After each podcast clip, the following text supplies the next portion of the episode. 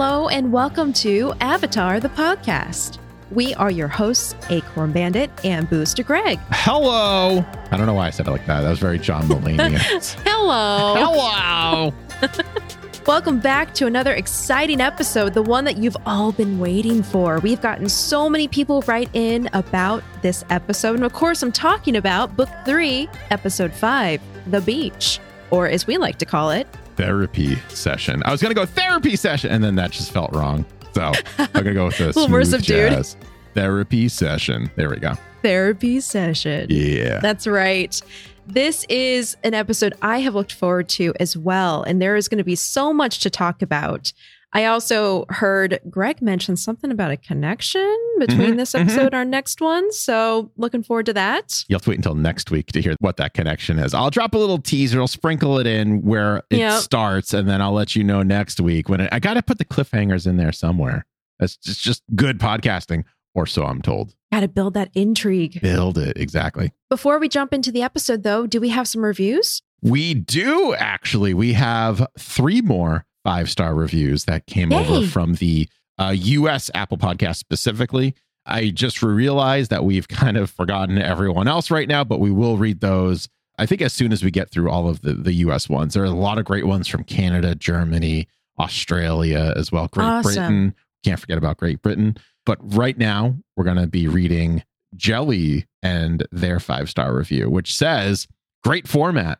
Learned so much, even though I've seen Avatar a million times. Five stars for Acorn. I'm reading it though. I'm reading this one. So you can give me five stars later if you like.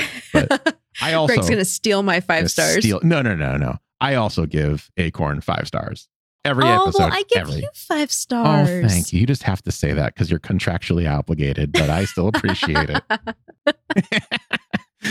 they continue on to write I love this format with the summaries, facts, and headcanon throughout the episode. And of course, the MVP and moral of the story.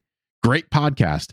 I can't wait for the comics and Legend of Korra to be covered. Oh. Thanks for your time and dedication to making a quality podcast. Oh, thank you, Jelly. Yeah, thank you so much. That was very nice. And what I really enjoy, I, I love whenever anyone leaves a five star review, but I like when they're like, oh, this thing that's unique that you're bringing to this, which is like the MVP and the moral of the episode, which is like the bits that we come up with uh, the content without just re explaining or re summarizing or anything. When people say we, we really like that, it just, for me, anyways, it means so much more. Like, I really appreciate it. Yeah, it feels good because It we've does. mentioned before how we put some thought into Yeah. how we wanted to run these podcasts. Yeah. After settling on the fact that we wanted to do a watch along, we were like, well, how do we make this different? How do Yeah. we make this interesting?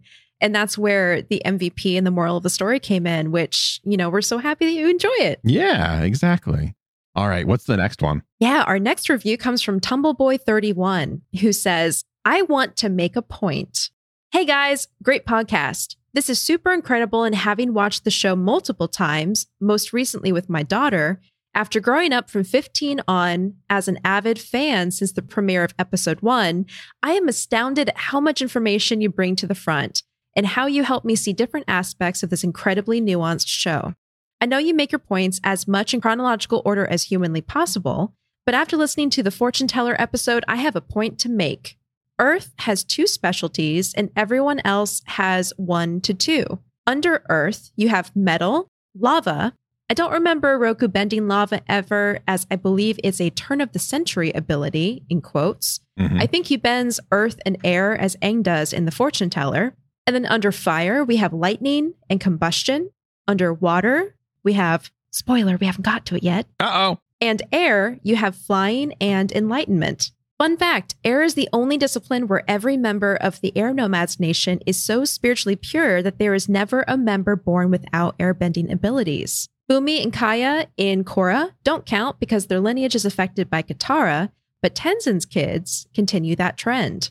Anyways, amazing show. That's a lot of really good points there. And I think, did we make? I can't remember at this point. It was over a year ago, and I can't remember over a minute ago. Just kidding. I can't remember a minute ago. I said I can't remember a minute ago, a minute ago. But, anyways, Oh my God. anyways, that could go in a vicious cycle. I feel like we said Roku can lava bend. And after watching, which is going to be next week's episode, after watching The Avatar and the Fire Lord, he doesn't actually lava bend there. It's very interesting. Yeah, I think um technically lava bending falls under earth bending, but we had this whole conversation about how there's a possibility between firebenders being able to bend lava by using the fire element and then right. earthbenders being able to bend lava through the rock element because it's a Mhm. fusion of the both. That's true. Um, so I think as far as the canon goes, lava bending is technically earth bending, but you could probably argue either way. Yeah.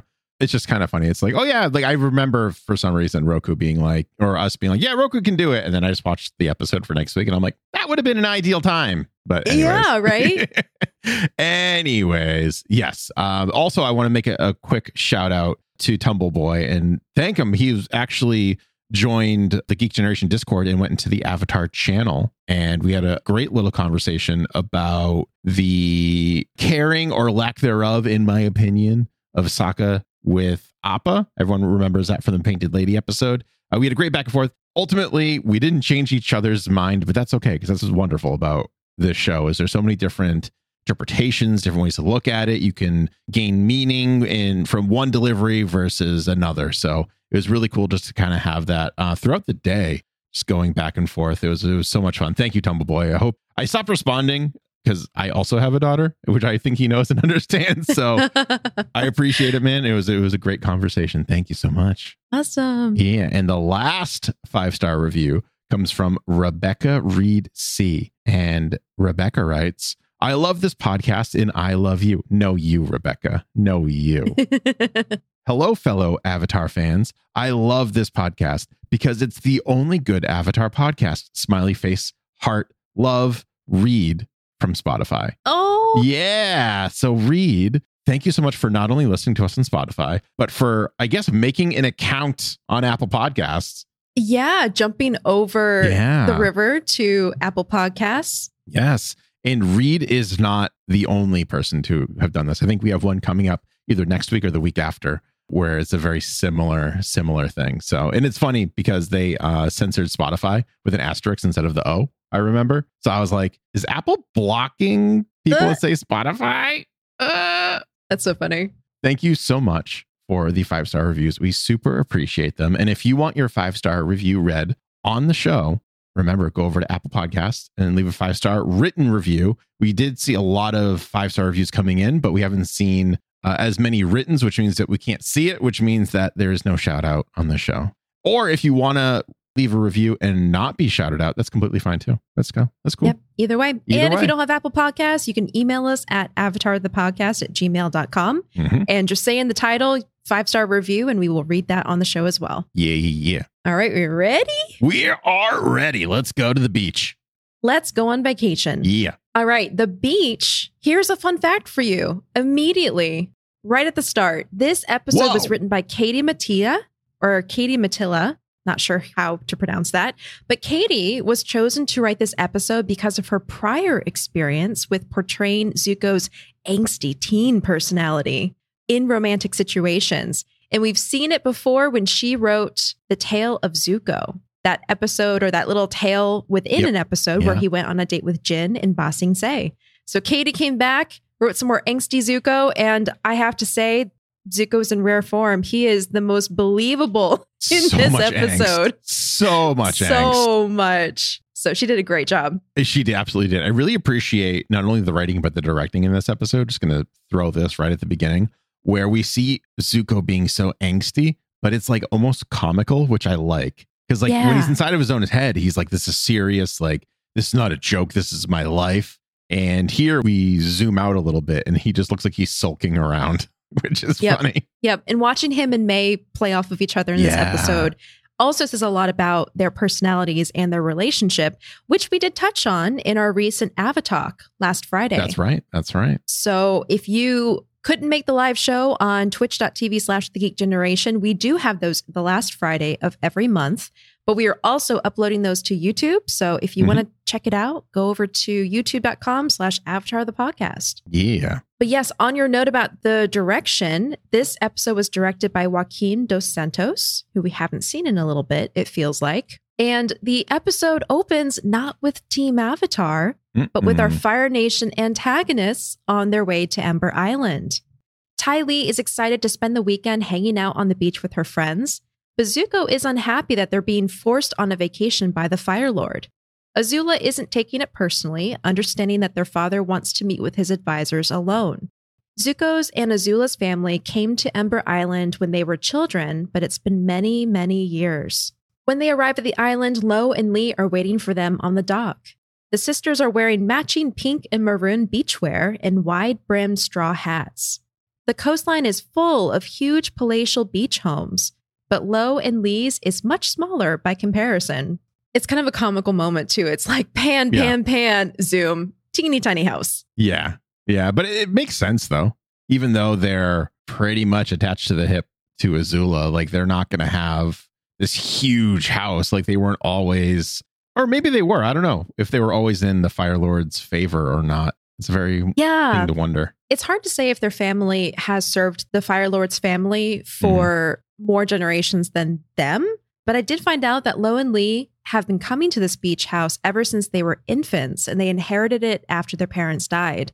And of course, unlike all the other beach houses, which are enormous and elegant, theirs is a little small, a little bit some disrepair going on. Yeah. But I would I would argue it's also very cozy. It's very uh, Miyazaki ish. It is. It has that that feeling to it. Yeah. It was uh, oh, what movie was with the the twin witch sisters? I forget. I just watched it like last year. Spirited away. Spirited Away. So it's kind of like that. Like it was very like a lot of tchotchkes, a very cluttered feeling. also, old twins. So old lady twins. There's that connection too. But for me, Yeah. it, it felt very Miyazaki-ish, which we all know. Uh, Mike and Brian constantly reference in different ways. Like with Hei Bai, uh, specifically his monster look was very Yep. Miyazaki-ish. So, so it, it's good to see kind of that trend continue. Absolutely. Yeah, and aside from their house being a little cluttered and full of tchotchkes, it also apparently smells like old lady, which is a comment that Zuko makes when they get inside. So Yeah, I think we all know that smell. we all know that smell. Yeah. Yeah. There's certain products that old ladies use that Yeah. tends to evoke a smell. But Mhm. Anyway, Ty Lee also finds a photograph of two young identical teens in yellow bathing suits standing butt to butt. Who are these beautiful women? She asks. Can't you tell? The sisters respond, standing also butt to butt in the same position. Mhm. The photograph is of them when they were younger. Mm. I have a head headcanon moment right here. And there is no real basis in fact for this other than the fact that Lo and Li used to be attractive young women and how Okay. much I hate Ozai. I think, maybe not Ozai, let's make it Ozai's father. So Azulon. What if they were like Azulon's mistresses or something? Interesting. because like they're very attractive twins and everyone i think the the stereotype for evil overlords is they have multiple wives or multiple love interests or something like that so i think maybe that's why they were able to stay in the family's favor for so long is because they were hooking up with the old man once upon a time when i first was watching this episode i thought it would have been ozai but i think he's just a little too He's too young. it would have been a little too Mrs. Robinson ish. Yeah. So I think I'm going to change it to Azulon, but I think that's how they got their foothold into the royal family and just have managed to stay the entire time. That's a spicy headcanon. I know. And there's, again, there's no basis for that whatsoever other than the fact that everyone after Sozin has been kind of uh, scummy. So Yeah. it just works for me. That's so funny. Well, either they were minions or mistresses, or Yeah. their family was just some high ranking official in the Fire Nation military. Yeah. Take your pick. We probably won't ever know. So, you know, choose choose your headcanon. In this scene, the sisters acknowledge that they know the kids are upset that they were forced to come to the island for the weekend, but tell them that Ember Island is a magical place. It can help them understand themselves and each other if they give it a chance, because the beach has a special way of smoothing even the most ragged edges. Foreshadowing, first of all, with Mhm. that comment. Um, I love the way, again, we've talked about this before, but I love the way that the writers and the creators of the show set up certain themes or concepts or things in the show and then call back to it constantly. It's just a good way of storytelling, but we see it here too, where we see so many references and we set up the story with almost this book-ended concept of something special happens on Ember Island. Yeah. And also, I do want to point out here as well, as much as I joke about Lo and Li being secret mistresses, we're seeing a different side of them on Ember Island, which is very interesting. They're softer. They're softer, they're kinder, they're offering actual advice that's not this isn't perfect, do it again. Like they're they're very maternal, which is very Mhm. interesting to kind of see. Unlike so I'll just say this right here then. It feels like Ozai is the only one that's really and I'm still going to say Azula at this point are really just two-dimensional characters so far. Everyone else, even the little henchmen, the little henchwoman have another side to them. Yeah, I will definitely agree with you on Ozai. Ozai is very two dimensional at this point. Yeah. Part of the lost lore that I found about Ember Island and Lo and Li's family home is this is a place that they habitually go to when things get too stressful in the capital or when they just need to go rest and recharge. This is their place to go. So it sounds like they come here a lot more often than the rest of the royal family. Mm. But of course, the end of this scene is when they say, Time to hit the beach. And they take off their outer garment and reveal their saggy lady bits. And May covers Zuko's eyes. and Mia, she's like, "Foop." yep. Tries to spare him the uh the image. But Yeah. you know, at the same time, it's natural. Bodies go through different Yeah. stages and old body parts tend to sag, and that's just a fact of life. That's just gonna happen. It's it's just the something way we can is. all look forward to. One day we will all be Lo and Li in swimwear. So just everyone let that sink in with you for a little bit. Yep. just wade in those waters for a little bit. Just wade in those waters. Yeah. That's great. Yeah, I'm not. I'm not going to truncate my thoughts. Get trunk. Oh my in trunks. god. There we go. That's what That's two. Those some nice count that as bones. two. Yeah. yeah, I like them. There we go. We switch over to our main heroes who are also relaxing, but not on an island. They have found a secluded hot spring in a crater that conceals them from the surrounding environment.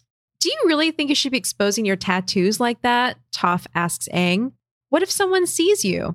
Katara notes the walls and tells the young earthbender that it's completely safe for them to be there without their disguises. Aang sees a water tunnel nearby and eagerly goes for it. He speeds down it like a water slide with Momo on his shoulder and eventually emerges from a waterfall to fall into the water below. But unbeknownst to him, there are two Fire Nation watchmen nearby who see the whole thing. The Avatar is alive. We better send a messenger hawk to the Fire Lord, one says.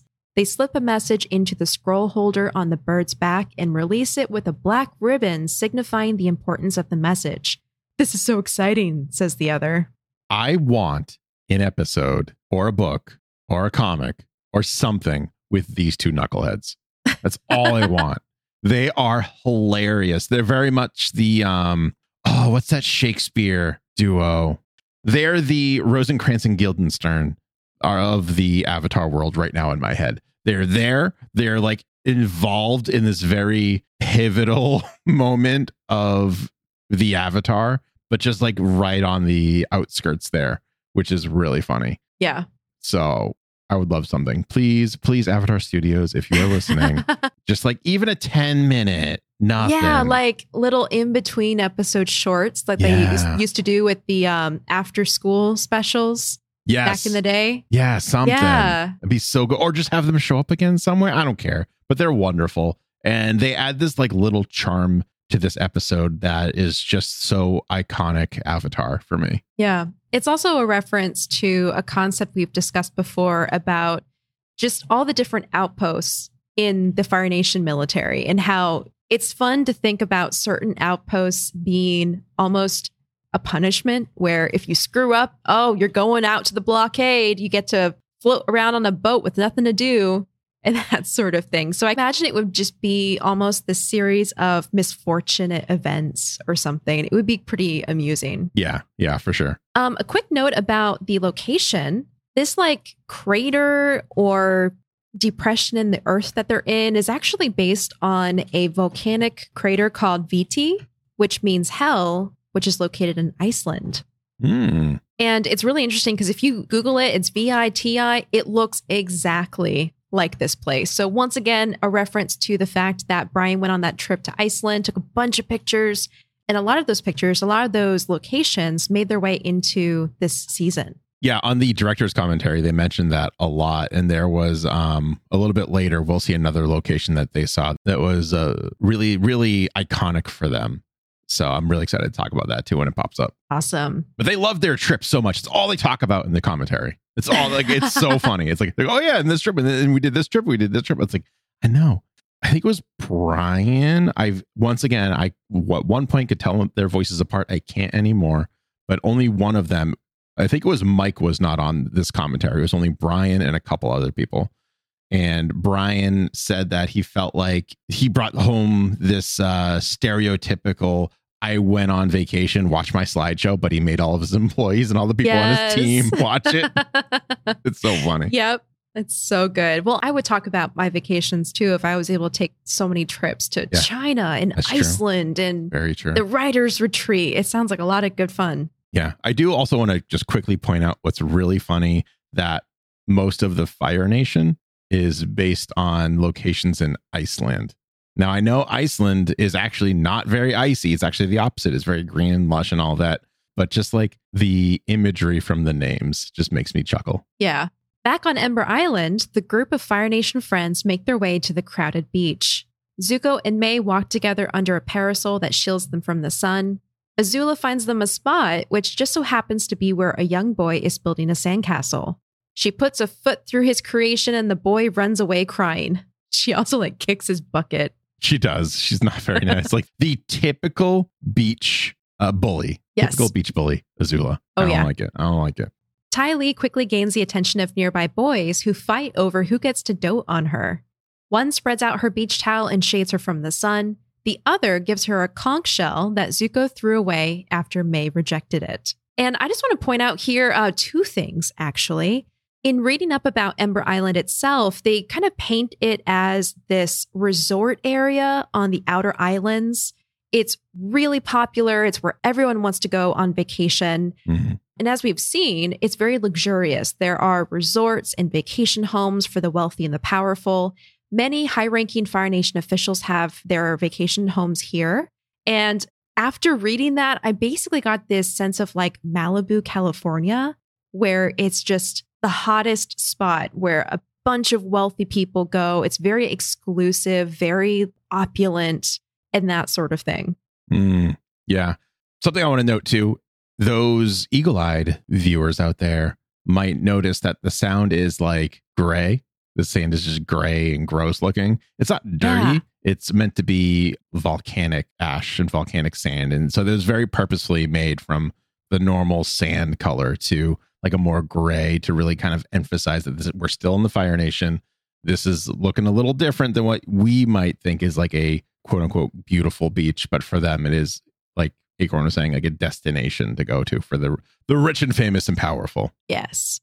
The second thing I want to point out is the fact that um, in production, the original swimsuit designs for Azula, May, and Ty Lee actually stirred some controversy in the Nickelodeon's Standards and Practices division. Oh, Uh huh. Who said they were too sexy for Nick. So they had to be redrawn. and yet Lo and Li passed. yep. I actually like their swimsuits. I, do too, am yeah. such a fan of the character art and the outfits of the Fire Nation citizens, as well as Team Avatar's disguises. They just, maybe it's after seeing all the blue and the green from the previous two seasons, or even just like the cuts and the layering, but I think everything looks so good. Mm. Uh, quick casting note. I know I'm a little late to this one. The skinny teenager who blocks the sun for Ty Lee is none other than Scott Menville yet again. This is What? like the third or fourth character he's voiced in Avatar The Last Airbender. He was the scout in the Great Divide. He was the Earth Kingdom soldier, let's say, uh, who gave the note about Bato's ship to it was either Sokka or Katara. yeah. Katara, I think. Or no, it was Aang, because Aang holds on to it for a while. It was Aang. Because he Oh, hides that's right. it from him. Yeah, yeah. So he gives it to Aang. He also played both the kids at uh, Master Wu's Earthbending right. Academy. So that's four right there. This is number five. He plays the skinny oh teenager gosh. who blocks the sun for Ty Lee. So if you've That's so forgotten, funny. yeah, if you've forgotten who he was, he played Robin in Teen Titans and Teen Titans Go. He's done a bunch of other things, but that's like kind of the big name. Go all the way back to book one, the uh Bato of the Water Tribe episode. I believe was the first. No, no, no. Sorry, the Great Divide was the first episode where he was. Oh my gosh. And you'll hear Yep. all of his credentials. And once again, I can hear Robin in his Yep. voice when he talks, but. I can't quite place it. So. I think it's so funny that they call in Scott whenever they need like just a fill in voice. Hey, Scott, can you be a teenage kid? Great, Sure. Thanks. Can you be a slightly deeper teenage kid? Sure. You know, that's what he does. yep, exactly. Oh my gosh. Well, and getting back to the story, Mhm. after Zuko failed with presenting the conch shell to May as a gift, he tries again by getting himself and May two ice cream cones. But when he hands one over to her, the ball of ice cream falls into her lap. Thanks. This is really refreshing, she says. Classic. I love how she just has no response. It's just monotone. Thanks. She doesn't This is even really refreshing. move. Like, like you would think you get ice cream on you. It's cold. You like, jump up or react in some way. She just looks at him and goes, "Thanks." Yep. Which they're going to bring up later in the episode. that's just true. the way that she reacts to things. Yep. Nearby, Azula sets her sights on the next activity, Kuai Ball. She yells for her friends to join her, and the group of teens garner more attention as Zuko throws his shirt aside against a dramatic backdrop of flying birds. That is another one of my favorite gifts. Yes, and that is. I don't know if this was meant on purpose. They did mention this in the commentary, but it's kind of in a joking manner, so I can't know for sure. But uh, there's a director. His name is John Woo, who iconically uses doves at like the big action moments or like the big hero moments in a movie, and Yeah. that was very like John Oh. Woo esque. So Like an homage to him. so like they said like this is the big John Woo moment of the that's how they said it. And when I saw it, that's what I thought, but like I can't tell if it was on purpose or not. But still, if that looks kind of similar to you, John Woo, he he directs a lot of Eastern movies, but he's done a bunch of Western ones as well. If you ever see a movie and the hero's running towards the camera or running in a way and you see a white dove or multiple white doves, it's probably a John Woo movie. That's so cool. Yeah. A note about the sport that they're about to play, too. Kuai ball is similar to sepak takraw, a Southeast Asian sport comparable to volleyball in concept, but it's played without the use of hands. So strictly kicking, kneeing, and everything that we're about to see in this next scene. So I thought that was really cool. You want to know something really funny? Yeah. it's not actually based off of that. This is a happy accident. Oh, so the was same it? thing that happened with what was it with Toph and how she learned earthbending, and there was that like a ancient Chinese tale of like the blind kung fu master. This is very similar. So right. so they knew Mike and Brian knew they wanted to have volleyball, but they're like, what if they do it with their feet? It'll be like more kung fu, more actiony. It'll be like really cool. And they the way they told it is they had someone who was from Korea that was working with them in these meetings. I can't remember this gentleman's name. I'm terrible. I should have wrote it down. But he didn't say anything. He was very quiet and kind of nodding. And then when Mike and Brian went on these trips, they were like, oh, this is actually a thing. Like this is a real sport. And they went back to him when they came back. They said, Hey, this is a thing. And he goes, Oh, yeah, yeah, it's very big, very big. Yeah, yeah.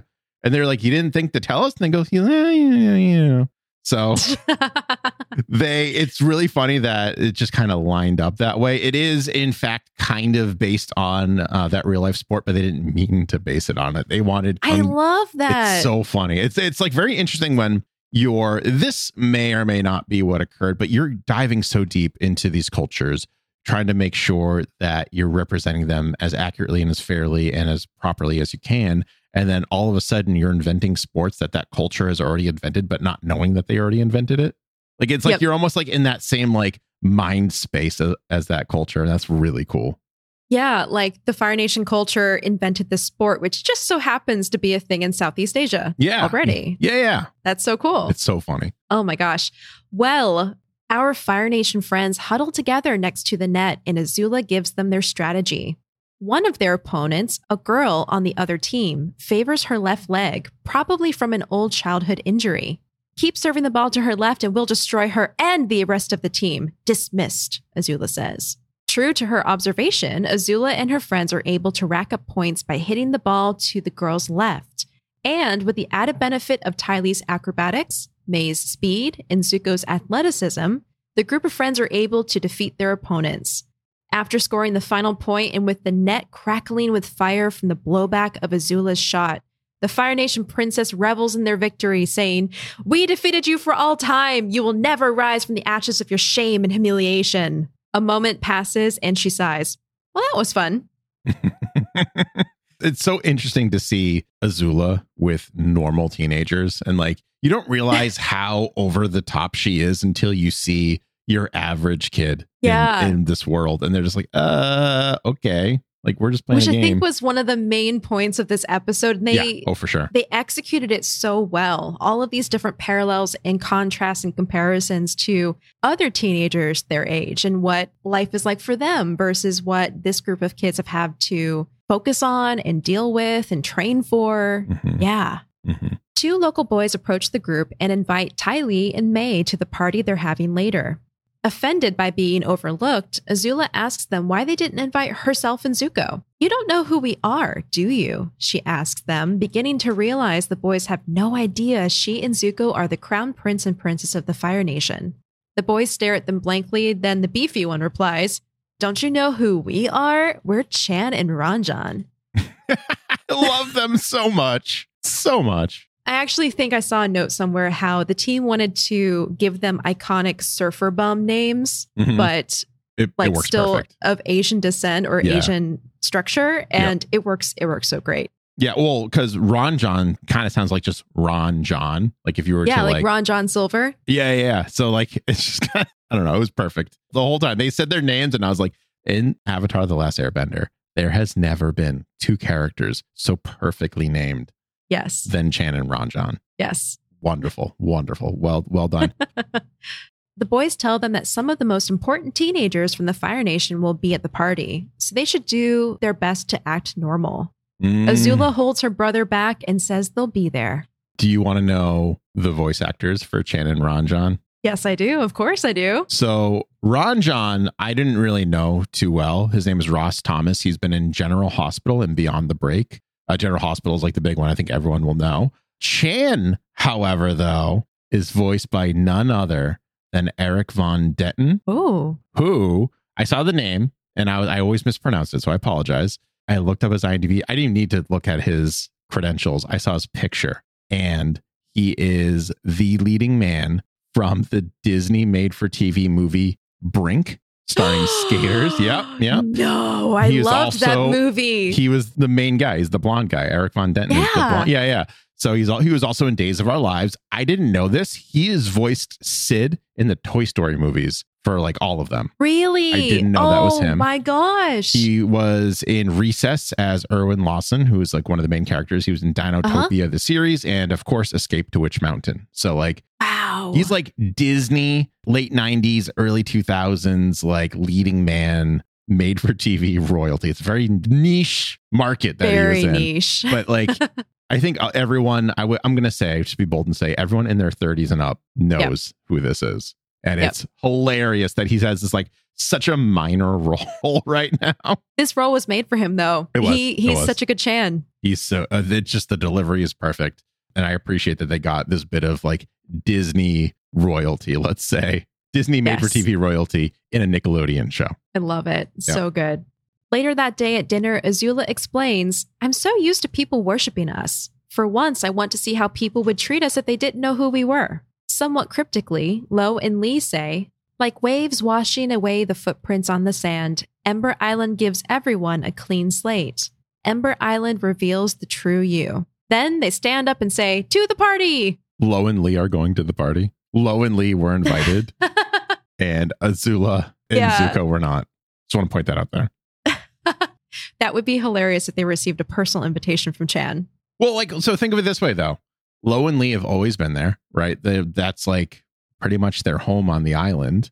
So, like, you have to wonder if they're ironically invited. Like, oh, yeah, let's get the cool old ladies at a party. That'll be so funny. They have that quirky type of youthfulness Yeah. that old ladies sometimes have. So Yeah. it would be hilarious if they actually got a, an invitation. I feel like they did. I feel like that's just a classic Chan and Ron John move right there. Yeah, you know Chan and Ranjan so well to say that. Just, of course. Me and Chan and old RJ, absolutely. We go way back.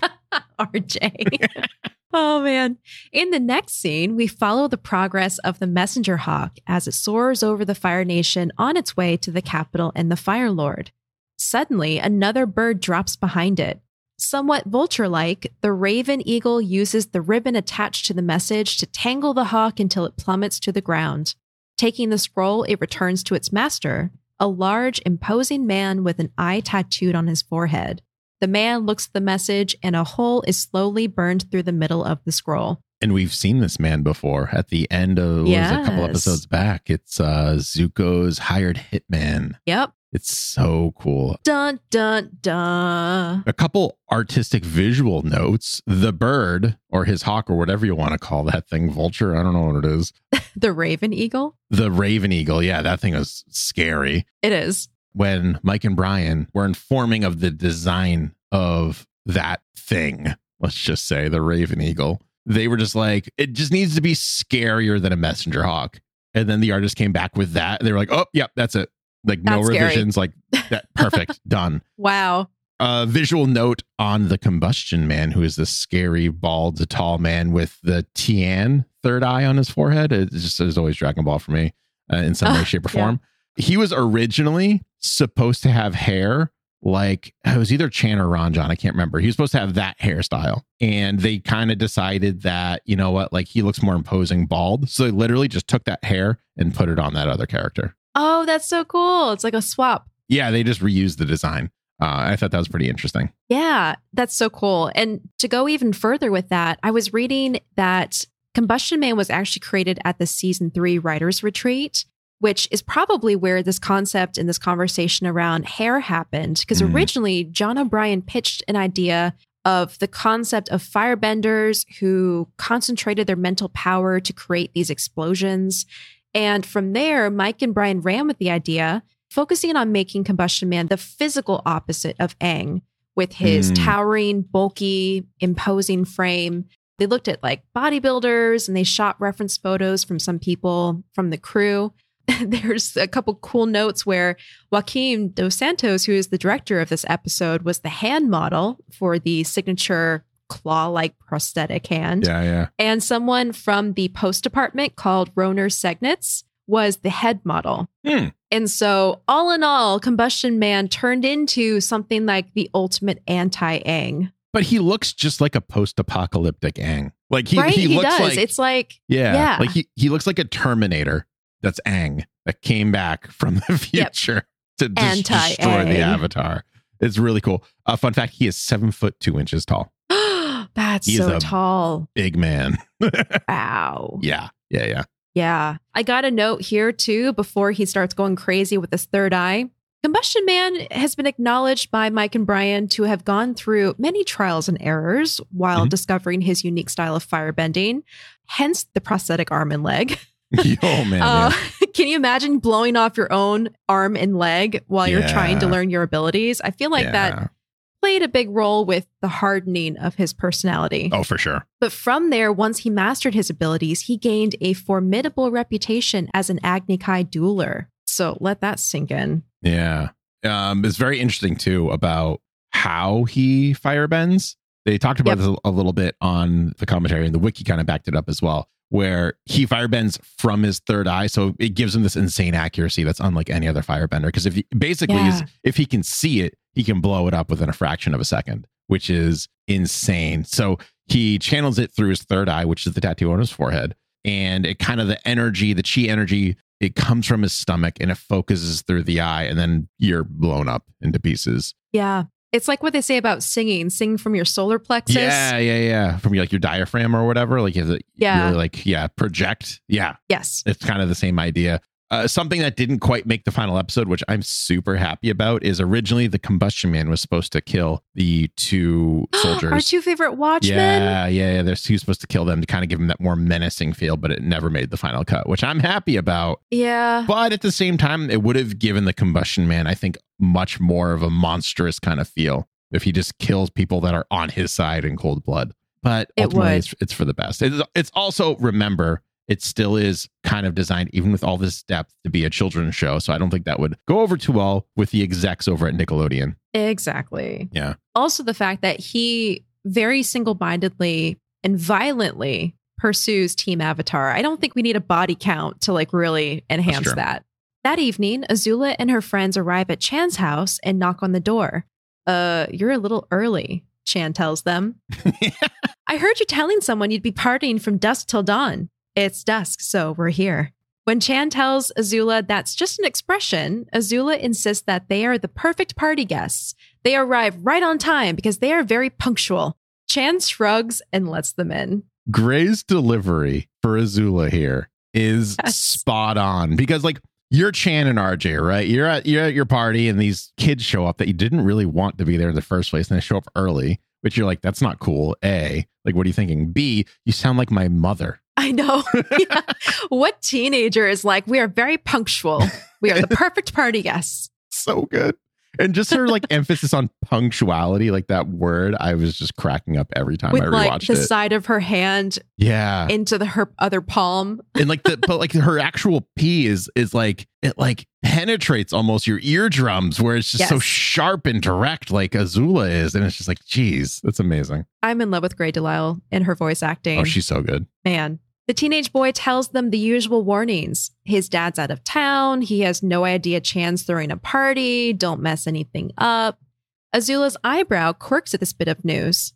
She then compliments Chan on his outfit, telling him it's so sharp it could puncture the hull of an Empire class Fire Nation battleship, leaving thousands to drown at sea. You know, because it's so sharp. Um, thanks, he says. uh Azula just leave the funnies to me and uh we'll, we'll get through this party just fine I love how awkward she is and how she tries her best to compliment and to flirt. And it's just so tone deaf and aggressive. yes like you can tell she's used to talking to adults Yes. and like that would be a joke that would land really well with like her father's generals a because they would be laughing out of fear because Yep. they they saw what ozai did to his own son but also i think that's generally the crowd she plays to this is much Yep. older than herself yeah so it's it's again i'm gonna say i've already said it and i'm gonna say it again the dynamic between azula and normal kids is just hilarious It is. It is. Um, speaking of ranked military officials, do you remember Admiral Chan, the one who is infamous for being lousy at communication? yes Yes. That is Chan's dad. oh That's the admiral that Chan is talking about in this episode. That's amazing. That's the one that she threw overboard at the end, right? That was the one who intercepted the ship that Aang and Hakoda and the other Oh, Water no, was Tribe thinking- members okay, had yeah. like Shanghaied. I was thinking of the episode where uh, Azula tries to kidnap Zuko, and then that admiral, whoever that was, is just like, "Yeah, take the prisoners." I mean, not prisoners, no, but no, no, no. But it's the okay. I get you. I I know you're talking about now. Yeah, that's Yeah. so funny. I love that connection. Again, world building right there. Yes. And callbacks and references. Yes. Exactly. I don't think we've ever seen Admiral Chan. He was only referred to in that scene with Hakoda when they were like, yeah. Sir, Admiral Yeah. Chan's been away for two months on Ember Island. Yeah. Like that's the only reference that we really get. But who knows? Maybe we've Who seen knows? him in another scene and we just didn't know. But fun fact Chan and his son were named after one of the Avatar The Last Airbender writers, May Chan, who Hmm. wrote Boiling Rock Part 1, which we haven't gotten to yet, and was also credited as a staff writer for the majority of season three's episodes. I like when they do that. It's a nice little little touch. Yeah. Yeah. I also like how close knit the writer group is. It's like everyone is involved with everyone else's episodes. Some people Yeah. get credited as the main writer, but otherwise they're all on staff and they're doing their best to make the show as good as possible. Yeah. The group of friends awkwardly wander around the house for a bit as they are the only guests there. And Zuko has a jealous boyfriend moment when Ranjan greets Mai. Zuko demands to know if Mai likes Ranjan, even though she hasn't given any indication of liking him. It doesn't take long for the rest of the guests to arrive. Included in the guest list are all the boys Ty Lee met on the beach that day, and they corner the acrobat in the corner, all wanting to know who she like likes. Becoming flustered, she knocks them all out and escapes to Azula's side. Oh, I'm glad you're here, she tells her friend. Those boys won't leave me alone. I guess they all just like me too much. Azula insults her for being ignorant, saying they like her only because she makes it so easy for them. This hurts Ty Lee's feelings and she begins to cry. Couple things. Yeah. First, we're, I'm going to hit you with a cold hard fact, and then I'm going to come up with some head headcanon. So I'm going to Okay, into one, two on this one. Here we go. This is the only time we see Ty Lee cry. Is it? It's the only time. I think you're right because she tears up later in the scene, but this is the first time we've seen her actually like sob. Yes. Right? She's generally happy go lucky. She's this is like full on kind of like cry. Head Headcanon time. Zuko is jealous of Ranjan because of he is living the life that he was supposed to have, in his opinion. If you look I at could see elements Zuko of and, that, yeah. and Ranjan, they're very similar character design. They both got the cool hairstyle. By the way, can we just take a moment to appreciate Zuko's hair in this episode? It's so disheveled and beautiful. It's so shaggy and wonderful, and like just like he, he looks like he belongs in a pop punk band at this point. Like it's just Yep. so good.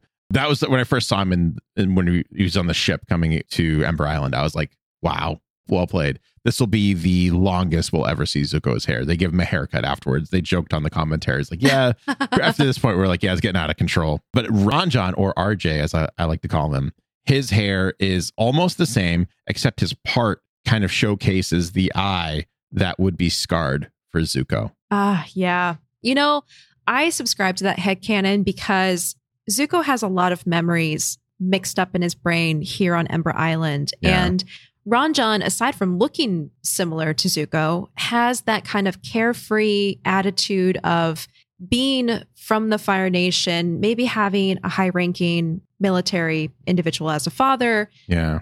and basically spending his time on this island the way Zuko used to with his family. Mhm. Again, also carefree and enjoying life. So I could see it being almost like a subconscious reminder of everything that he's lost. Yeah. And he is at this point probably thinking he should be this way because he's fulfilled his destiny. As Yeah. far as he knows, the avatar is dead. Like this, he's good to go.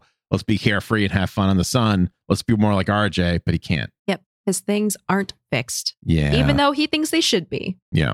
When she sees Ty Lee crying, Azula's tone changes and she admits that she may be jealous.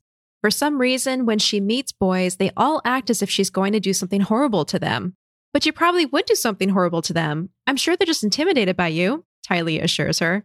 Oh, yeah, she definitely would. that line when she's like, everyone acts like I'm just going to hurt them. And I thought at the same time that Ty Lee said, like, you probably will. You probably would. I know you, Azula. yep. I like this complication in her character. And this is one of the reasons why I really, really like Azula. She's so messed up, Yeah. but she still has humanity underneath. Like you can still feel for her. You can sympathize. You can understand where she's coming from, even if you may not agree with her and think that she's like totally screwed up. I don't know. I don't see it in this episode. I don't see it. really? I don't see it. Maybe this could be colored by future episodes with her Maybe. in my brain. Maybe in in this episode and towards the end, I'm going to point it out. I was ready to be on the Azula train. I love nothing more than when I'm wrong about something and I can like change my mind and appreciate a character more. And it didn't happen at the end by the end of this episode, and I was so bummed about it. But there's still more episodes, so There is. It's good to know too, because I can anticipate it with you. yes, Ty Lee gives her friend advice on how to get a boy to like her. Just smile and laugh at everything he says, even if it's not funny. They practice together, and it becomes obvious that Azula needs to work on her laugh, along with some other things. if you watched Avatar, I'm just going to say this. I'm going to leave it so Yes. you can go watch Avatar. This is the moment where I shipped Azula and Ty Lee. Yep. And this is the moment where I I agree. I can Yeah. see it as a as a headship. Yep. Fun little fact: the music that's playing in the background at this party is the same music that was played at Aang's dance party in the cave by Mhm. the Flamios. Oh, I want to make a point too. Oh, I almost I didn't write this down and I almost forgot about it. Thank you so much for bringing this up. None of the kids are dancing. Oh my God, you're right. They're all just milling around with like drinks and Mhm. food and just talking. Mm-hmm. the Crazy, crazy. Fire Nation conditioning strikes again. yes, That's so interesting. I know. Wanting to put her new flirting skills to the test, Azula approaches Chan and asks him for a tour. The two make their way outside to the balcony, and Azula proceeds to laugh at everything Chan says. Ty Lee's advice works. Chan joins her by the railing and gives her the eyes. She compliments him on his strong arms, and he tells her that she's pretty. They share a kiss, and it's seeming for a moment like Azula may have a new love interest. But in true Azula fashion, she ruins the moment. Mm. Together, she says, You and I will be the strongest couple in the entire world. We will dominate the earth. The intensity and blue fire overwhelms Chan, and he excuses himself with a forced smile. And he turns into a cardboard cutout and just like two dimensionally walks away. yeah, it's like er e er e. yeah, it was so good. I do want to make a quick note. A little detail here. There's a torch behind Azula that also turns blue when she does this. Yes. So that it's was her that two palms Yep. and the torch behind her, So and good. she's cast in full blue light, and Yeah. it's like it's a lot. It's a good gift too, by the way. I really like Yes, it gift. is. Yeah. Back inside, Zuko is getting a plate of food for Mai. The plate gets knocked out of his hands, and he yells at the guy who did it. Then, seeing Ranjan chatting Mai up across the room, Zuko loses it. He pushes the boy into a large vase, and Mai yells at him. Your temper is out of control. You blow up over every little thing. You're so impatient and hot headed and angry. Well, at least I'd feel something, he says back. You have no passion for anything. You're just a big blah. With these words, Zuko takes it too far. It's over, Zuko. We're done, Mai says. Chan kicks Zuko out of the party and the young prince storms off. And then RJ looks at Chan and goes, "Nice, nice." Like it's so. Yeah, he gives this like really lukewarm insult that's just not great. yeah, nice. It's like, I forget what it is, but it's like, yeah, you loser. something, yeah, like, something nice. lame like that. Nice. I love how such good friends they are. By the way, Yeah. Oh man, I love like B and C list characters, and this episode delivers on all cylinders. They really do. There's so many good ones. Yeah, Zuko walks down the beach under the moonlight, tracing long forgotten steps to the house he and his family visited when he was a boy. Along the way, memories drift over him his father's proud hand on his shoulder, spending time with his uncle and cousin Lu Ten. The prince breaks down the door and comes face to face with the dusty remains of the beach house he knows so well. A family portrait hangs on the wall, another reminder of how different his family used to be. He finds a plaster cast of his childlike handprint and places his full grown hand over it. I just have to note the music during Yeah. this scene when he's walking down the beach and goes to his family home. I don't believe we've heard it before, but it is so haunting. It has the same sound of a lot of the other songs that we've heard so far in the show, but Mhm. man, it just like it really helps convey the emotion of the scene and just the turmoil that Zuko is feeling. yeah. The the music in this series is just outstanding, and it never overshadows the action that is going on or the moment. And uh, what we'll learn is if it does, they don't use it, which is great. Yeah.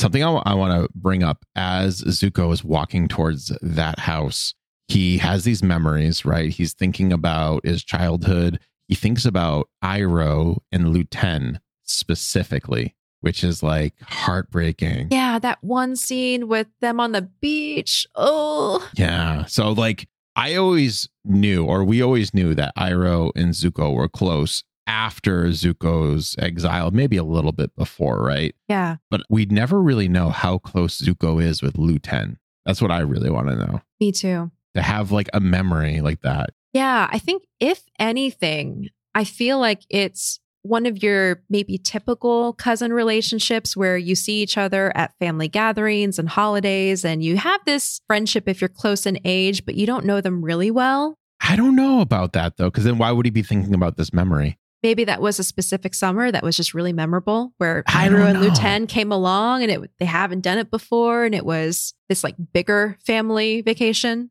Maybe I don't know. Uh, just like things that will never get answered, you know. But like it, it just kind of like made me. I always considered yes, what you were saying is Lu Ten and Zuko were like typical cousins, and like yeah, they hung around. They're slightly close in age, maybe, and like they hung around a little bit, and that's it.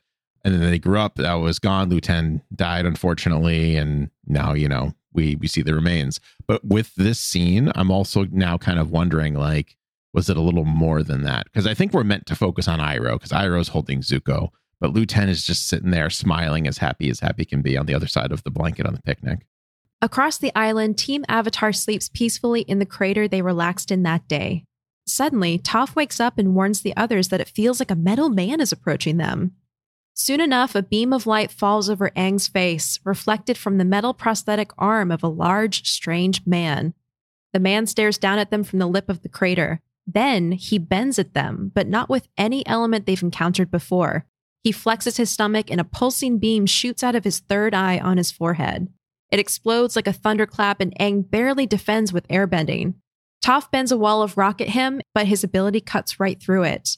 The same thing happens when Katara bends a wave of water at him. This man has an ability stronger than anything the friends have ever seen. Mhm. This is so intense. Yes. There was originally a song that was recorded, like made, it was ready to be shipped with this scene. And what they realized is it was overshadowing the moment. So they just thought it was better to just leave it silent, no music, just pure sound. And they, what they got was this more menacing villain out of it, which is like such a good decision to make. Like they said it was such a good song. They loved it. There was like, they really wanted to use it, but this moment just didn't need it. That's so interesting because I literally have in my notes the lack of music helps intensify this moment. I was losing my mind because it's not just the fact that he's attacking them, it's that it's something that the team has never seen before. Every bender on their team takes a turn trying to fight back, and he just wipes out all of these attacks and they don't really have anything left. So it's so good. It's such an intense scene. And I love almost the desperate quality of this meeting because we don't have any sound other than the sound of their bending. Mm, yes, yes. And what's really interesting too is the location in which Aang kind of like hides in. You know, they go into this field that's just filled with pillars, pillars of volcanic rock, right? And there's actually a, a location that Mike and Brian went to where they saw this, right? And what happened was lava settled. And the way it kind of settled is it the top turned like hardened, the middle part stayed magma. And then eventually it just kind of like erupted and like broke or whatever, and it left these pillars in its place. Huh. And it was they were all the same height. They all looked just about the same because it was holding up the same ceiling. And they were looking at it and they were just kind of like, this would make a really cool battlefield for something. So they took their pictures and they used it. Yeah. it is really cool. Combustion Man is probably unironically my favorite villain in Avatar The Last Airbender right now yeah, I can totally see that. he has that Michael Myers or Jason Voorhees quality where Yep. he never really moves super fast, but he's he's a threat at any range. yeah. He's quiet. When he makes that noise when he breathes in, so he has like he channels his chi, he makes it very Uh-huh. like "Hmm," like very sound and it's just echoes and it's haunting and you know there's a blast going to happen after that. It's really cool. He is so imposing. And let's talk about his bending ability because this is the Mhm. first time we're seeing something like this. It is called combustion bending, and it's a rare form of telekinetic fire bending. Basically, like you said, it allows him to channel chi from his stomach and focus it through his forehead, through his third eye, and it results in an explosion. And like Yeah. you said before earlier, it is incredibly accurate. Basically, if he can see his target or see his opponent, he can shoot that laser beam basically all the way to them. And it, it is decimating. Yes. Yeah, it's so cinematic how it looks too. Yeah.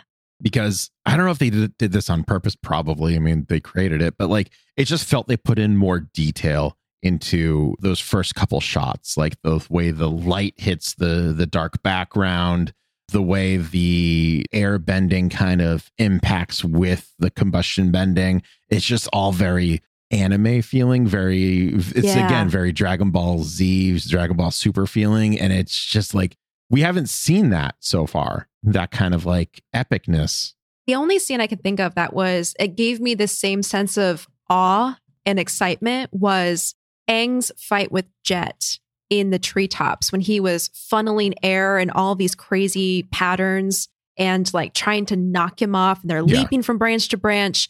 That's really the only thing that comes to mind. But you're right, the detail. And I just realized it's like a series of sonic booms. yes yes So Exactly what it interesting.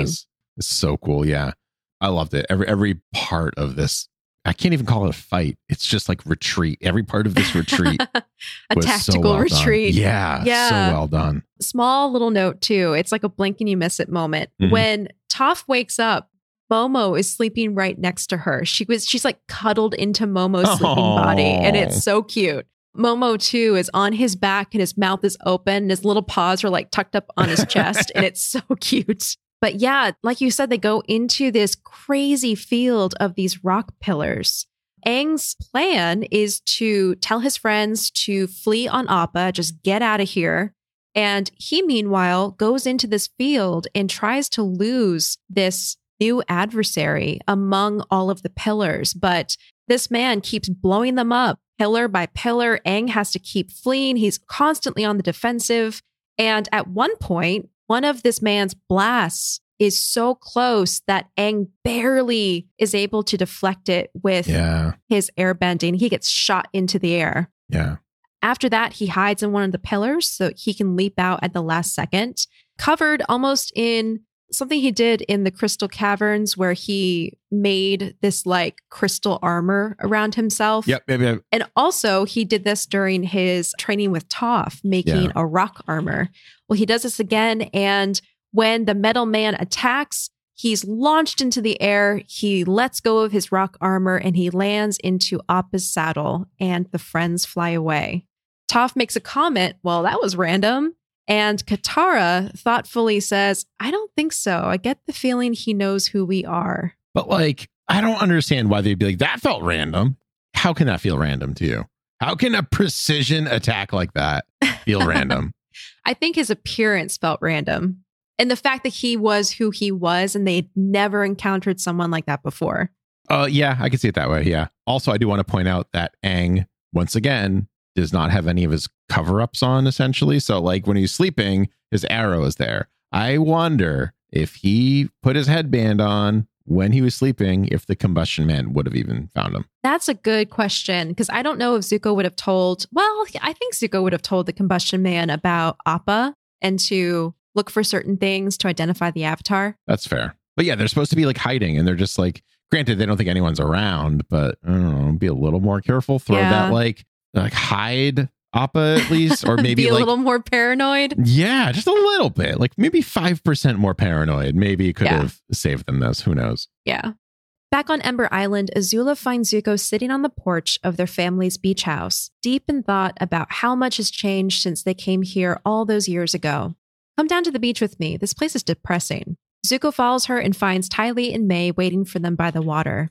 Mai greets him, but when Zuko makes a snide comment about where her new boyfriend is, she shuts down. Zuko offers to make them a fire, noting that there's tons of stuff to burn from the house up on the hill. Once he gets the fire going, Zuko throws the family portrait on top of the flames. When Ty Lee asks him why he's burning a painting of his family, Zuko brushes off the comment and says he doesn't care. I think you do care, she responds quietly. You don't know me, so why don't you mind your own business? He says. Ty Lee sighs. I do know you. Zuko hears this and attacks her, saying she lives in her own little Ty Lee world where everything's great all the time. He makes fun of the way she walks on her hands and calls her a circus freak. Azula laughs at this and Ty Lee lashes out, telling them why she joined the circus. After growing up with six identical sisters, it felt like she didn't even have her own name. At least she's different now. Circus freak, she says, is a compliment. I guess that explains why you need 10 boyfriends too, Mai says sarcastically. Trying to make up for the attention she didn't get as a child makes sense. Ty Lee counters by asking her what her excuse is. She was an only child her whole life and got all her parents' attention. Zuko throws in that he wished she expressed herself more. He wishes she would be high strung and crazy for once instead of keeping all her feelings bottled up inside. Mai gets angry at this and asks what they want from her. She doesn't have a teary childhood story. Her family was rich. She got everything she wanted as long as she behaved and sat still and didn't speak unless spoken to. They had to protect her father's political career. Azula puts the pieces together and observes that Mai's controlling mother is the reason she's afraid to care about anything now and she can't express herself. This angers Mai further, who yells at them to leave her alone. Zuko tells her he likes it when she expresses herself, but she pushes him away, telling him she's still mad at him. When Zuko says his life hasn't been that easy either, Mai tells him that doesn't excuse the way he's been acting. Zuko finally gets to the heart of his issue, explaining that for the longest time he thought that if his dad accepted him, he'd be happy. But now, after returning home and being accepted by his father, who thinks he's a hero, he's angrier than ever and doesn't know why. In the background, Azula smirks at Zuko's phrasing about oh, Ozai thinking Zuko is a hero, and we are given a glimpse at her awareness. Who are you angry at? His friends ask. They press until Zuko finally explodes. I'm angry at myself, he yells. The campfire explodes until a pillar of fire then fizzles out. I'm confused, he continues into the darkness. I'm not sure I know the difference between right and wrong anymore. Mai embraces him and tells him she cares about him, and they kiss. Azula's sarcastic clapping interrupts the moment and the couple turn to her. Those were wonderful performances, everyone, the princess says. I guess you wouldn't understand, would you, Azula? Zuko says. Azula agrees that she doesn't have sob stories like the rest of them. She could complain about how her mom liked Zuko more than her, but she doesn't really care. Her gaze unfocuses as she looks into the embers of the fire. My own mother thought I was a monster. After a moment, she snaps out of it and says offhandedly, She was right, but it still hurt.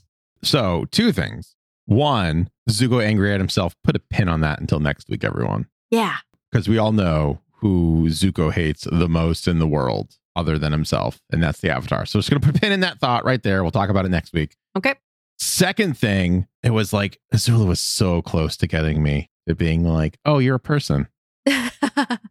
was it the comment at the She's like- end? she was right, of course. And it's just Yeah. like, you're the worst. I don't like you at all. Like, sorry, second to worst. Ozai is Yeah. the worst. She's like, like she almost gets like a feeling out, like a single feeling, genuine, and like have some dimension to your character. And then she goes, Well, she was right. I'm an absolute monster. So like who can blame her? Come on. Azula has this really interesting psychology where she acknowledges and recognizes these terrible aspects of herself, but she accepts them as part of who she is.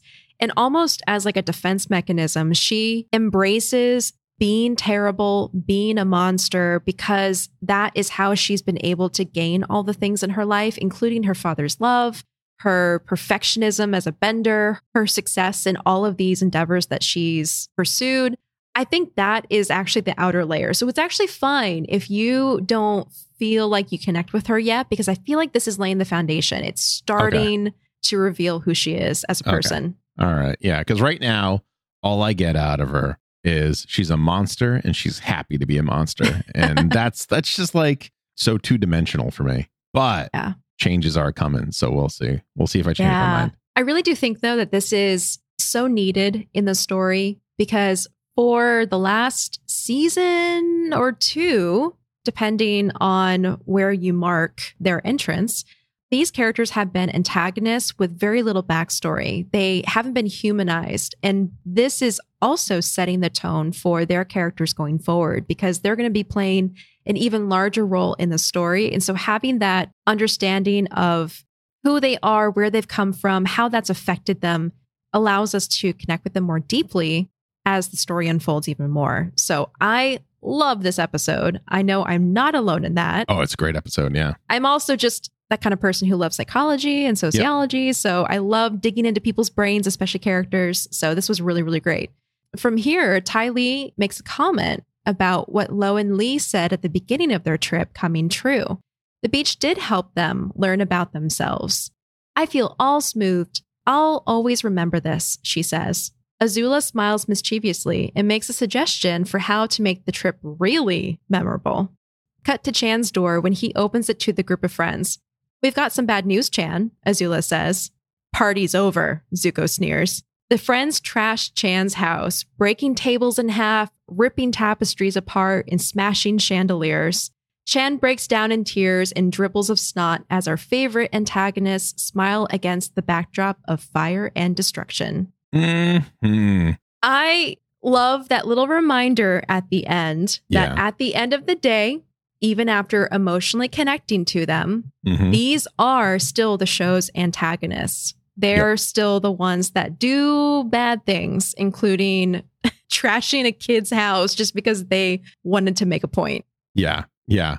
Final thoughts for this episode for me. And then we'll move on to, I think, or do you have some more trivia down here? I see. I have one more piece of trivia. Yep. Okay. Okay. Well, final thoughts, trivia, and then we get to go to the the good stuff, the MVP and moral of the episode. Number one, Sia, musician, watch out because Ty Lee is definitely swinging from chandeliers in this one. So uh, I don't know if that's a trademark thing for you, but you might want to want to hit her up or something. I don't know. Uh, number two, I don't know if this is because I've been rewatching the OC lately, but like this episode had heavy OC vibes. Did And it? So heavy. So I don't know if you if you ever watch it. It's like one of my like guilty pleasures. It's such a great show. It's so it's so bad but so good at the same time. It's essentially about a kid from the wrong side of the tracks who kind of uh is taken in by a family on like the rich snobby part of California, the the Orange County EOC. So for me, Oh. Ember Island is very much like the OC, and some of the um the houses and their layouts was very similar to that. But I kept on just thinking about like the pilot episode of the OC, where like it's literally the rough kid getting in a fight with the rich kid, which reminded me of Zuko and Ruon-Jian essentially. Um, the OC did premiere in 2003 and it kind of went through up until 2007. So that's right about the time that Avatar kind of started up, which was 2005. So coincidence, maybe, maybe not. And even in the commentary, they even kind of joked about like the OC and stuff like that. so they were at least aware of it. They were at least kind of aware of it. So that was kind of like that confirmed my connection. But I thought that was that was kind of uh, a little a little funny there. oh my gosh, that's great. Yeah. But yeah. And oh, last thing, last point I want to make. I went into this episode thinking I was not going to like it because we're coming off of a Sokka episode. And not only was it a Sokka episode, but it also had Robert Patrick in it as a voice actor. And I was like, there's no way that this is going to be any better than that. And I was really kind of dreading it when I was first watching it. I was like, I don't know if I'm like, I, everyone knows I don't like Azula. Like, I know this is a very Azula centric episode. It's like, I don't know if I'm ready. But after kind of like going through it and reliving it, I was like, okay, yeah, no, this is great. This is just like really, except for that last Azula line, it was so good and so well done. The attention to detail, everything. I really enjoyed it. Good. I'm so glad. I'm sure the listeners will also be glad too. I also didn't remember this episode at all from my first watch through. Period. Like this did not exist for me. Yeah, my, wow. It's very odd. Like there's some episodes I'm like, oh yeah, I remember this one. Like Sokka's Master, I, I remembered, but this one I was like, what is this one? It was just a blip in your memory. That's so interesting. It's the same thing for the next one too. I don't remember seeing that at all for the first Yeah. time. It's very odd. But anyways, I mean, it was like what 15 years ago, so or 10 to 15 years ago. So I guess there's going to be some blips in the memory, but still, That's so funny. Mm. But yes, I do have some additional fun facts and trivia. This is going Yeah. to be a long episode, which I'm sure many of you are not going to mind since we did miss our release last week. You're Mhm, welcome. mhm. Um, but first, this episode I was reading was influenced significantly by the film The Breakfast Club. And it was actually used as a reference material for the relationship based plot of the story. They actually originally were going to treat the Ember Island plot as the B plot, not the focus of the Yes, episode, but they flipped it and made it the A plot, while the Combustion Man with Team Avatar was the B plot. which worked for the better, in my opinion. Oh, absolutely. We needed this. Yeah, yeah. The director Joaquim Dos Santos humorously interjected the song Don't You Forget About Me, which is popularly known for being played at the opening and the closing of The Breakfast Club, Yeah. to the end of the beach during the animatic phase of production. So at the end, it cues, and I just love imagining that. It was probably hilarious. Yeah. Oh, I can imagine. It definitely like had those vibes. That was where when I'm watching this episode, I'm like, this feels breakfast clubby. And we joked about it when we're coming up with last week's coming up next time. We're like Yeah. the breakfast club. We're like, and then you're watching. It's like, okay, yeah, this is blatantly like a, a breakfast club inspired episode, which is really cool. Which works because having all these contrasts with the characters and watching the way that they play off of each other, it's interesting. It's conflict. Yeah. Yeah, for sure. Another detail is we've talked about the volcanic nature of the Fire Nation. We talked about the beach and how it's um, kind of ashy and gray because of the volcanic environment. Also, the architecture has a lot of references to Thailand architecture, as well as some of the clothes. And I recently came across a really cool Tumblr post. I'm going to post it in the show notes. So if you want to check it out, go to thegeekgeneration.com to see that. It's a really cool side by side comparison of the outfits in the show and their historical counterparts, as well as different types of architecture across the Fire Nation and its historical counterparts. So, really interesting. All right, now my final bit of Mhm. news Mhm. and trivia. Mhm. There was a comic, a short comic set on Ember Island during the events of this episode, and it was called the Ember Island Arcade. I'm also going to include a link to this in our show notes. Um, someone covered it on YouTube, so you can go watch slash read it yourself. But it was this cute comic that was released in 2009 by Nickelodeon Magazine and was later compiled into Dark Horse Comics' The Lost Adventures, which was a collection of Avatar based comics. And the story follows Azula, Zuko, Mai, and Ty Lee on their time on Ember Island. Lo and Li introduce them to this popular arcade And Azula spends some time there and she brings her friends in to try out this game called Street Bender, a fighting game in which two players control their own figurine warriors and have them battle each other until one victor stands. Picture Rock'em Sock'em robots, Okay. and that's basically what it looks like. I'm like arcade. And I'm like, no, it's not that arcade. We're not in Korra yet. And then I'm like, then you're saying like each character. I'm like, what is? They don't have Street Fighter. I'm pretty sure. Yeah, of course, Street Bender is a reference to Street Fighter, which is a very popular arcade game. But as Yep. far as the visuals go, yeah, think Rock'em Sock'em robots. It's Okay. these little figurines that have different ball joints. Yeah. And so you set them on these different like metal bars. And when they get hit, their head flies up on a spring, similar again to Rock'em Sock'em robots. Yeah. Anyway, Azula has been winning at this game against children all weekend. And she Of course. suggests that she and her brother battle it out. So Zuko chooses his own figurine, and Azula chooses the Aang figurine as her playing piece, and they play the game. Mm. Azula wins an early point because Zuko doesn't know how to play the game. They fight back and forth. They're trying to get the three life points against each other to win the game. Eventually, Azula uses a super attack by firebending into the metal rods of the game, which is a strategy that she failed to mention before, and she was able to get her second point. Zuko immediately tries that same attack, but he was a little too earnest and Uh-oh. set the whole game on fire. Classic Zuko. Classic Zuko. The arcade owner runs over in hysterics because his game is ruined. And as the friends leave, Ty Lee jokes that the warning on the game should read, No Zuko's allowed. And that's it. Every time I see a no character names allowed sign, I always think of The Simpsons, where it's oh, like do you? the no homers allowed. I don't know if anyone remembers this, but like it's very early. I don't watch some Simpsons anymore, but this is when I was. And they were like, this is like a club, no homers allowed. then Homer Simpson goes, but that Homer's in there. And they say, yeah, no homers. We can have one Homer, but we can't have plural. no multiples. No oh my multiples. gosh. I don't know. I always think about that. So no Zuko's, only the one, but not that one. That's it. That's so funny. But that is it. That was the beach. Mm, Greg, who was your MVP this episode? my MVP. I, I have to tie the MVP, I guess. Oh, okay. I It's not going to be Lo and Li, is it? no, no, not too far off though. okay. For me, I know I've been taking MVP very seriously lately, and it's been a very serious season. But I think, actually, no, it's not going to be a tie.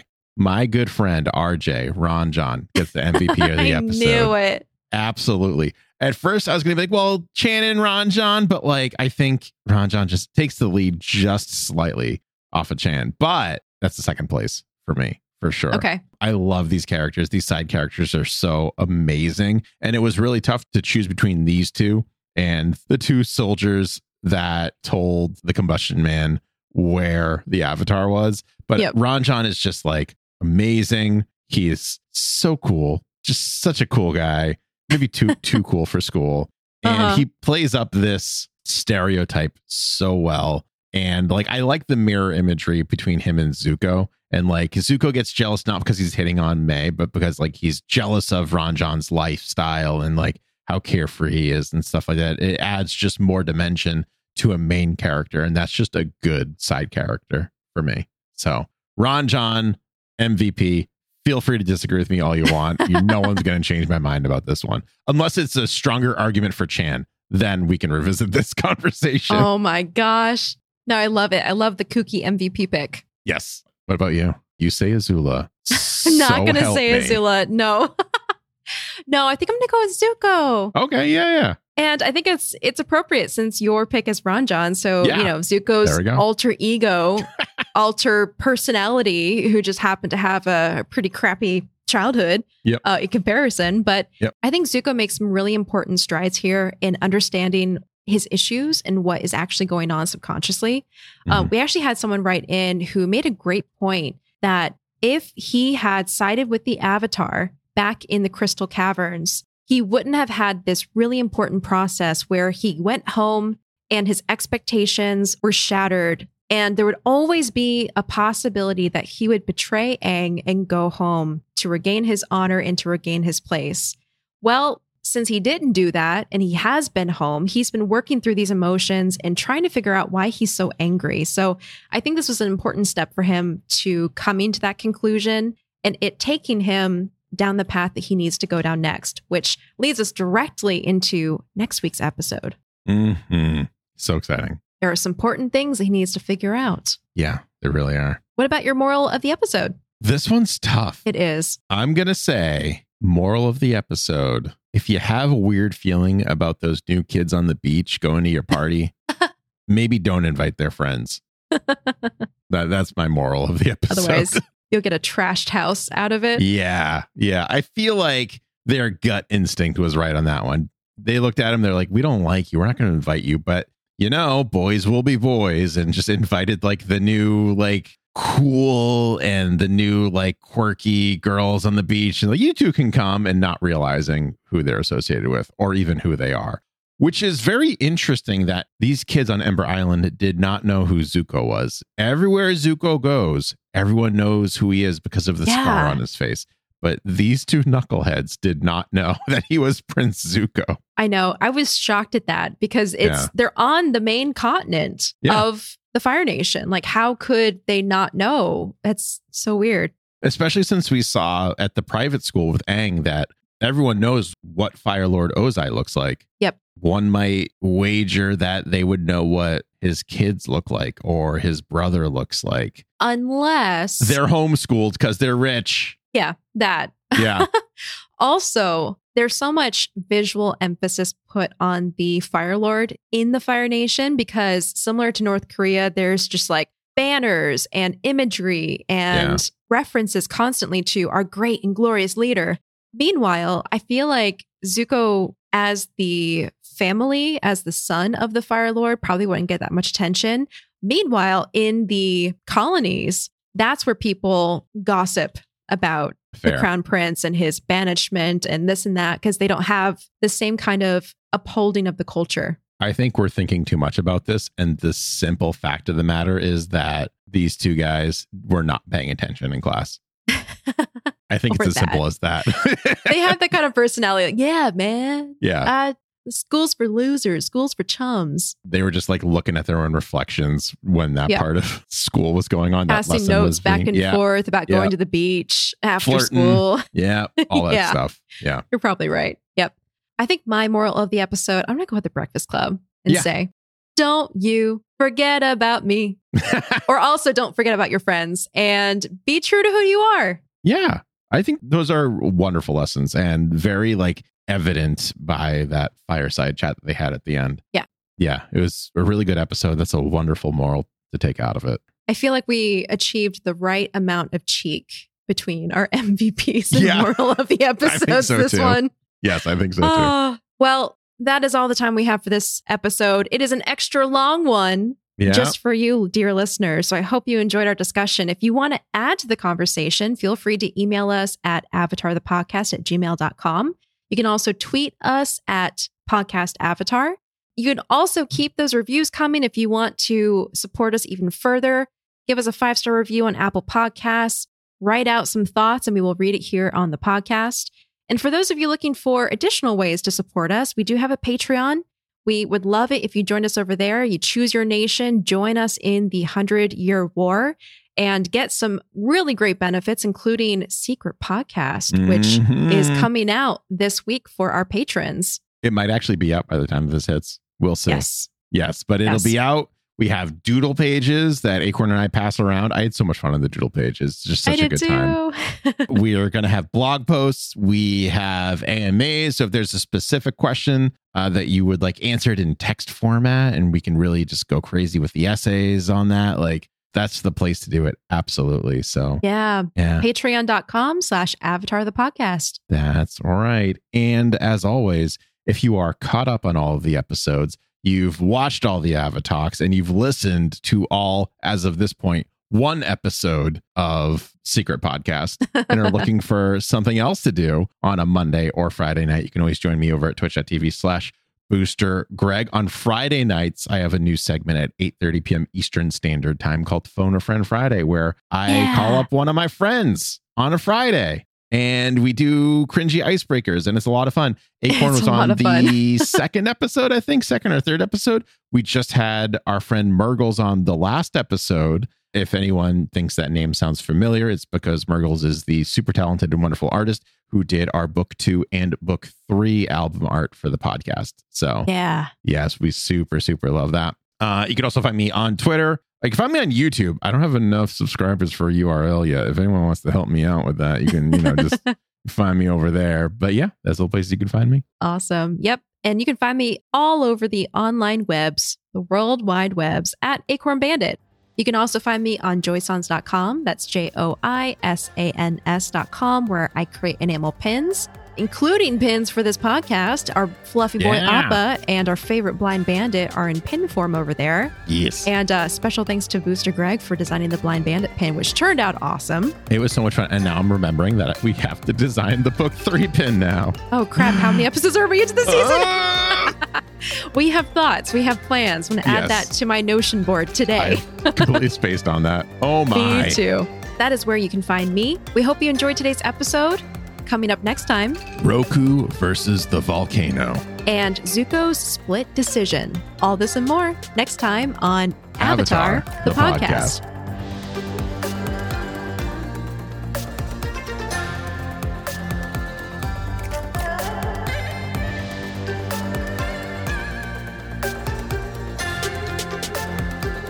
Avatar, the podcast, is a proud part of the Geek Generation Network. Remember to check out all of our other podcasts at thegeekgeneration.com.